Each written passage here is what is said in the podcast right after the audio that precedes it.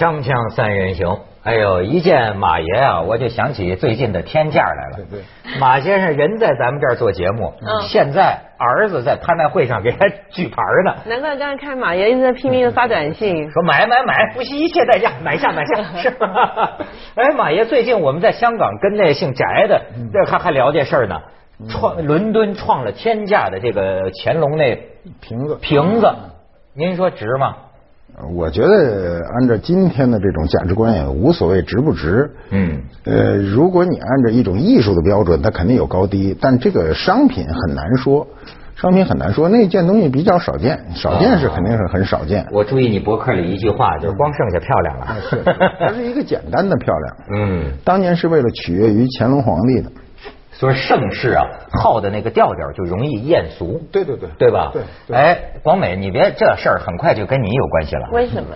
哎，为什么？我跟你讲啊，嗯我跟我们许戈辉就开玩笑，我就说你看啊，我发现你婚前婚后不太一样，你呀、是老都参加慈善活动、义卖什么的。我说，但是你婚前的时候呢，跟我一样，都是在台上主持的。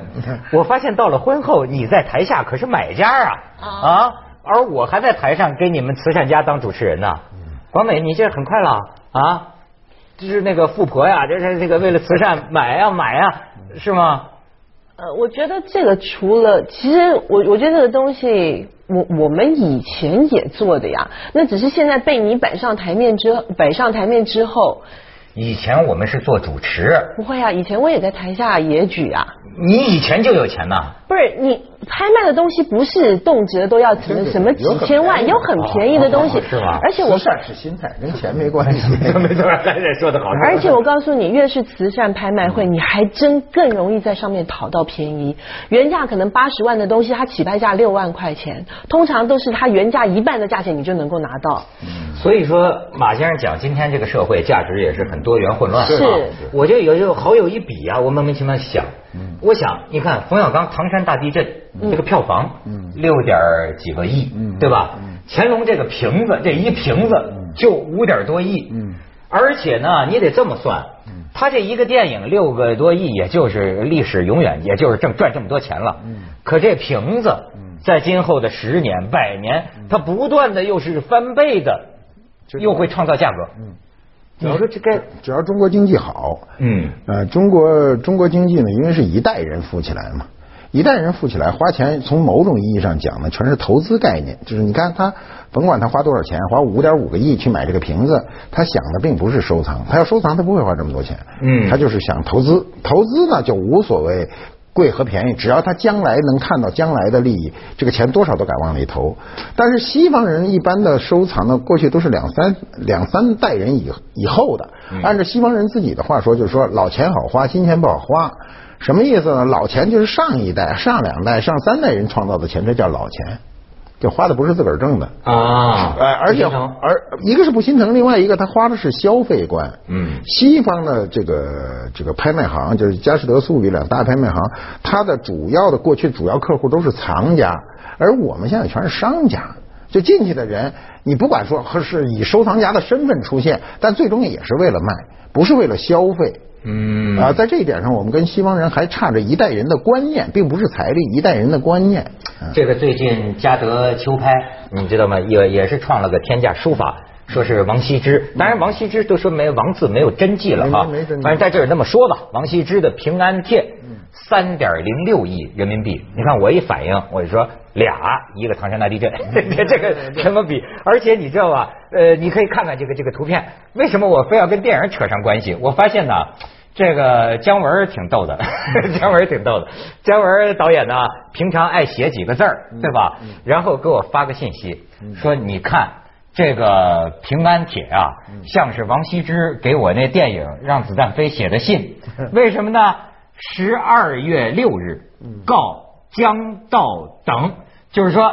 一姓姜的给一姓姜的啊，然后十二月六日，他的他的让子弹飞的这个首映日啊，就是十二月六日啊这么巧啊 真能联系，对吧？呃，呃那是一个好事，可以拿这个免费做一广告了。没错儿，哎呦，我就觉得就说，我为什么就硬要扯到这儿呢？嗯现在这个电影你发现没有？也跟这个呃艺术品似的，嗯。它在人们印象中变成了一个斗价码的对。一个东西。现在就是这个这个，你看冯小刚微博了吗？嗯，我哎呦，我觉得这个导演的这个这个心情啊，这个《赵氏孤儿》陈凯歌，子弹这个姜文，我《非诚勿扰。二》，冯小刚，他说呢，昨天晚上嘛，三个片子都在什么一个基地做什么混录做后期，嗯，结果仨导演呢就在一块儿喝酒，姜文拉着他们喝酒，喝了三瓶酒下肚，呃，但是呢还想再喝，可是不敢喝。他这句话我觉得也挺有意思，说为什么呢？仨导演呢心上都有活儿压着，不敢真的喝醉，所以就相约年尾再喝。然后说整个走廊里此起彼伏都是葛优的声儿，感觉是一个剧组用了仨棚。但是我就由此联想到啊，说实在的，你就说，当然他们就饱经沧桑啊，这个就有的在乎，有的不在乎。可我觉得啊，高风亮节，人人有不同。嗯，但是呢，这个患得患失是共同的。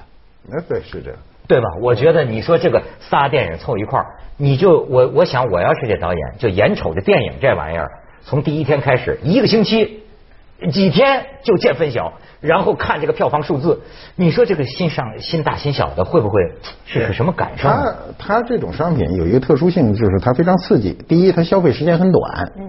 哎，你没看过的电影，我认为没看过都是新的吧。但是大部分社会不这么认为。你这个这个这个展映期过去了，这个片子就很少有人关心再调出来看了。哎，它的消费期是很短的，它跟其他商品不一样。其他商品相对的这个消费期都比较长，就比如衣服，今年卖不出去，明年买就买了。尤其那种经典款式，你比如西服，过两三年还是那个样子，它问题不是太大。但电影就不行。所以他必须患得患失，就是所有人打仗就是前面这一这会儿功夫。马先生最近好像还正跟这仨导演都都见过面。对对，那那天那天在小张那儿吃饭，嗯，碰见跟姜文了，好久也没碰见他，跟他聊。姜文在拍电影的态度中，是我在所有的这个导演当中是最敬重的。我觉得他的电影的态度永远没改变，这个很重要。我们先不说态度的，嗯啊，就说一个人对一个事情的执着。成功就在于执着，做什么事情都一样。在这一点上，尤其艺术这个这个行业里，我因为我混的时间比较长嘛，我原来是文学界的嘛，在 影视界混过一阵子，然后又混到文物界，都都都是混。反正我在哪儿都是边缘上，混完了我能够抽身，我不混到中心地带，我就溜了。我觉得，我觉得人生有很多乐趣，就是每个行业都有他自己的呃乐趣，我都沾上点就行了，就差不多。世界的乐趣是什么呢？就是哎呀，花枝招展，诱惑无限，对吧？但是我这个觉得我这盯不上，就是我自自己不成，对，不是别人不成，是我不成。所以那时候九十年代初的时候，就就影视界混混打打招呼玩玩，然后就撤退了，我就溜了。我有时候喜欢静，就是有时候喜欢静。这个马先生这个体会啊，我不知道广美啊，我这咱们不能搞这个长相歧视，对吧？谁长得都是一朵花，都是平等的，对吧？但是呢，你比如说我曾经有一段时间呢，也是有有有很多这个影视界的朋友，嗯，老跟他们一块玩对吧？呃，到后来呢，也就跟马先生一样，也不大跟他们一块玩了。但是不大一块玩之后啊，你会发现一个变化，就说哦，原来一般人都是长得这样的。你知道吗？就是我记得那半年，那可真叫就整天你去，不管是去酒吧还是去哪儿，去朋友家，就是帅哥靓女啊。对，这长得都都是这都那个样子。等到你不跟他们一块耍了，你跟一些平常的人在一起，你才发现哦，这才是真实的相貌的分布，是个是个这么个情况。一般人原来是长得都是这个样子的，你知道吗？会有一种反差。因为影视界它本身呢，它这个就是相貌是非常重要的。嗯，这个相貌的重要不在于你是否长得好看，好看不一定重要。因为很多巨星不好看，咱葛优同志不好看，对不对？你怎么型？对 对，那是人说有型，他要不是个演员，谁说那就没型？那那另说，就是他不一定是好看要要占便宜。当然，呃，作为女的还是好看一点占便宜，但作为特别也很重要。哎，对对，容易记。为什么很多女星让人记不住？你比如说，我有一次就是吴征请我们吃饭，带了我们一大桌子人哈，有很多都是人介绍这演过什么节目。我说句心里话哈，因为我们那还去了几个女孩，也是也都是热衷于看电影的人，出来以后跟我说，就知道有一个人演过电影，剩下的人连眼熟都没混上，还说获过这奖那奖，你根本就不知道为什么，就是长相太好了，就都成一致了。嗯因为人的审美是趋于一致的，所以他挑的人也是趋于一致的。所以我们有很多就是二线的这个演员就太难混出来了。你看世界级的女星，大女星往往都不是最好看的，嗯哎，广美，有特点的。这个算大女星吗？我当然不是呀，我我应该算长得比较特别的，应该是演艺圈里面最高的一个女演员吧她比。较啊容易记是吗，她比较容易记。啊，那你觉得像你戏路子宽吗？不宽，只。能演演李莫愁什么的。曾经有就是制片人跟我说过，他说你这样子呢，对不起，因为你现在在中国，所以你如果在海外的话呢，那你还有机会混出来。你在中国的话是绝对不可能了，除非真有人愿意量身为你定做一个角色出来，你还有一点点机会。嗯，所以说的很中肯，对对对对对就是一般人很难是就面对面的说这种事儿。我希望啊我心里也跟马先生一样，混了这个界，混了那个界，最后呢，还是沦落在我们锵锵三人行比较好。锵锵三人行 广告之后见。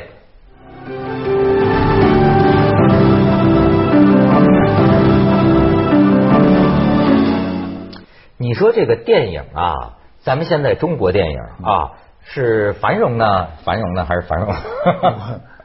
我觉得电影的繁荣要跟今天的经济社会比较起来不算繁荣，你的增长点就是很缓慢的。就简单的说，你不如一个揉脚店的增长点快。嗯，对对就是说，那要拿整个的捏脚行业创造的产值那相比那，远比你电影大得多得多，就业人比你多得多，嗯呃，享受的人比你多得多，对不对？上市的公司也比你大，也比你多，嗯嗯对不对？你上就是电影上市不就一个呃怀疑嘛，剩下谁上市了，对不对？你的市值多大，大家都上去一看就能看出来，对不对？哎那你不是咱们现在都感觉说这个中国电影高奏凯歌呀？你像这几个大片，好家伙，慌说票房，它不是电影高奏凯歌，是所有的事情都高奏凯歌，只是电影是社会关注的一个焦点而已。因为它毕竟是一个出八卦的地方，电影上的任何人的一举一动，它都是公众关注的目标。它并不是因为这个行业有多壮大，这个行业并不壮大。你是说就是说，并不是因为它创造的产值，对对，多么它产值非常非常的小，甚至就不不敌一个公司，就全国的电影产值不敌一个小公司、中等公司吧，没多大。马先生这这是悲观论者，他马 马马马先生底下出的主意才叫葛呢，说这个是电影这都是个夕阳工业，走向衰落的行业。说现在这个洗脚行业都已经有点这个这个举动了，说将来这个电影院啊，一边捏脚一边看电影，这样我说那更睡着了。我这样，他是这样说，这是一个玩笑，但是你知道这个为什么电影会会萎缩呢？就是电影萎缩是有数据支撑的，不是我瞎说。呃，我们不是咱们这银幕一块儿多一块儿，那个银幕多一块儿不就是我们现在是要观众多，银幕多有啥用啊？我跟你说，银幕多啊，嗯比如我太太愿意看，我们家对门就是一电影院，然后那天她回来给我讲一事儿，把我逗乐了。她说呀，我看电影特别值，为什么呢？我看电影经常没人看，就大电影院里就我们几个人，说非常舒服。说但是今天的晚上这电影看得我比较深，我说为什么？她说电影院里就我们两个人。我一个女的，远处有一男的，但是每隔一段那男的站起来往这边挪几个座，然后看的这个电影吧，说看到最后吧，就老担心那男的再往这边挪，你知道吗？因为看成恐怖片儿哎，对，因为那男的我估计吧，他一开始坐的可能比较偏，一会儿换换地儿坐坐，反正也没人管，就整个电影院就俩人。他说以后夜里这个十点半场的不能去看，你知道吗？而且非常好的电影院，就是北京最好的电影院。广美呢？你觉得？那，我刚才听你们拿这个电影跟洗脚这个行业做比较，其实就是像像像我这种半只脚还在演艺圈里面的人，听了其实心里蛮痛的。虽然我没有什么太多的电影作品，但是呢，我我觉得电影是一个梦。没错，对没错，我一周可能捏脚三次，但是我一个月可能才看电影三次。就是说我在捏脚的这个行业里面的贡献，绝对是比我对于电影上面的贡献要来得多。但是我觉得这个东西跟你，那就像你每天吃大米，那你这你懂我，这是一个需需求需求不一样但是电影工业它是一个怀着梦的地方，所以最近 MGM 美国米高米高梅嗯不是倒掉了吗？嗯其实中国煤老板要去买，就改名叫梅高梅。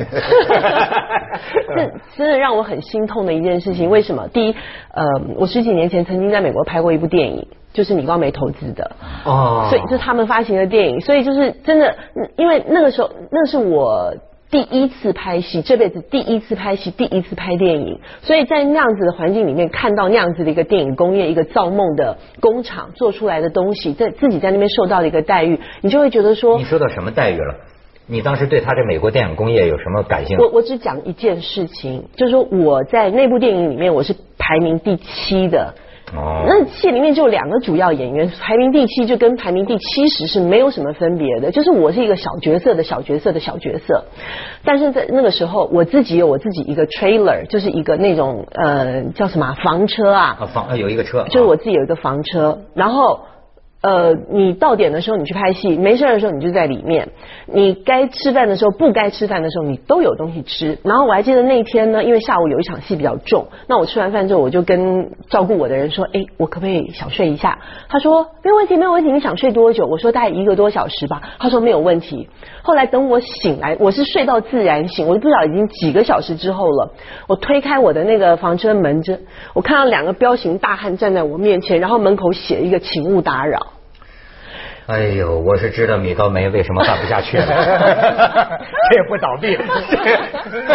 这对于小演员都这待遇，他肯定倒闭了。那你不能这样讲。那你看看，那我那后来我再回到内地来工作的时候，嗯你又有一种哎。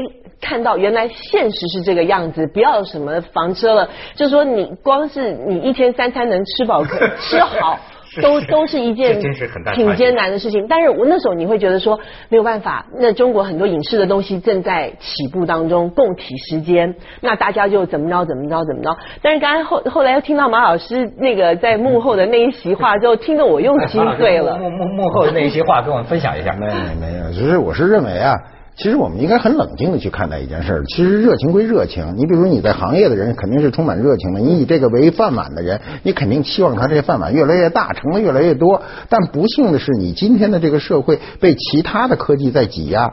因为电影是一个科技产品，你应该脑子非常清楚，它跟过去你写唐诗宋词还有点不太一样，它是依赖现代科技而生存的一个一个一个艺术的一个载体，电影无非是一个艺术的载体而已。那么在其他载体出现的时候，你不可避免的受到它的挤压。你比如我们今天八零后、九零后的孩子，你你们可以做一个测试，就是说我们在一个同样的场所下，左边。是新款游戏，右边是新款电影，大家可以免费去玩两个小时。我估计九十的百分之九十的人都会进到这边，进到左边，进到游戏里。为什么呢？这里的刺激远比那个多，它可以有参与的意识。我们今天电影还是单一的，就是我们今天看到的电影跟我小时候看到的电影没有本质的区别，就是灌输，就是导演的全部的东西扔给你，你不能参与。但是游戏是可以参与的，所以游戏市场分割了电影绝大部分市场，未来的市场肯定是会了越来越萎缩的。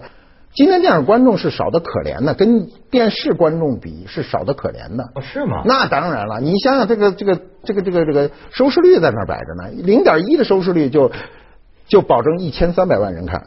哦，这是零点一是什么概念？就是电视台一到零点零一的时候，经常是要被被淘汰的。那就是我们的收视率，我们的收视率要被淘汰 一千多万人。锵锵三人行广告之后见。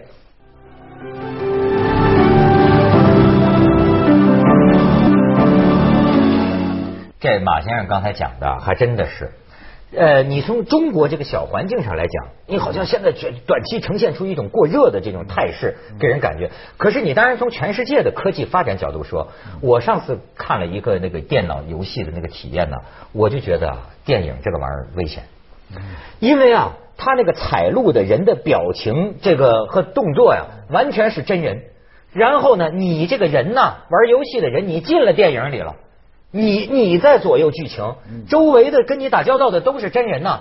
你想那玩意儿到未来，你说这电影这跟他相比，但重点是你打完那么刺激的电动玩具之后，留下了什么东西？你还记得十几年前、二十年前你看的电影的那个经典对白、那个经典画面，那个东西是跟这个刺激、短暂的刺激是没有办法做比较的。所以我说，一个是梦。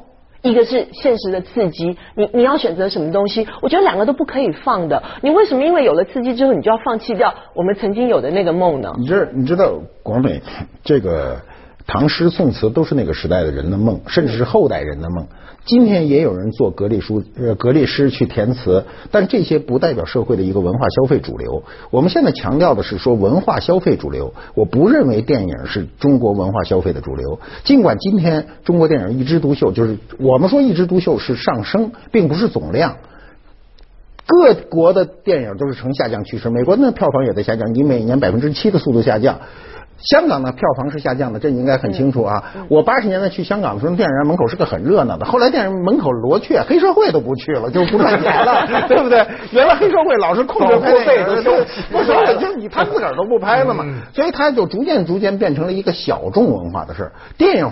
大众公众的一个必须的消费品，我们现在说的是必须的。不是马先生，我突发奇想哈，好比说这个王羲之这个什么平安帖，这到最后能够屡创高峰，一不停的能卖哈。你说未来过几百年之后啊，好比说今天一个经典电影的这个胶片的拷贝，这也是有有限的嘛？对对。会不会当成一会当成像艺术品一样？他太会了，太会了。这个年代对是也会拍出天价来，非常重要。对。记录这个时代的文化所有特征很重要。可能过几十年之后，你这张椅子你不是也可以拍出别的。你今天你光一个平安片，你如果是李白当年自个儿写的“床前明月光”，那值了大钱了，早把它毙了。那我这马甲我都得留着是吧？留着 留着。哎呦，这个你觉得电影能达到的艺术高度，能跟这个平安片比吗？呃，我觉得当电影消亡的时候，一定总结这电影时候，能把最好的。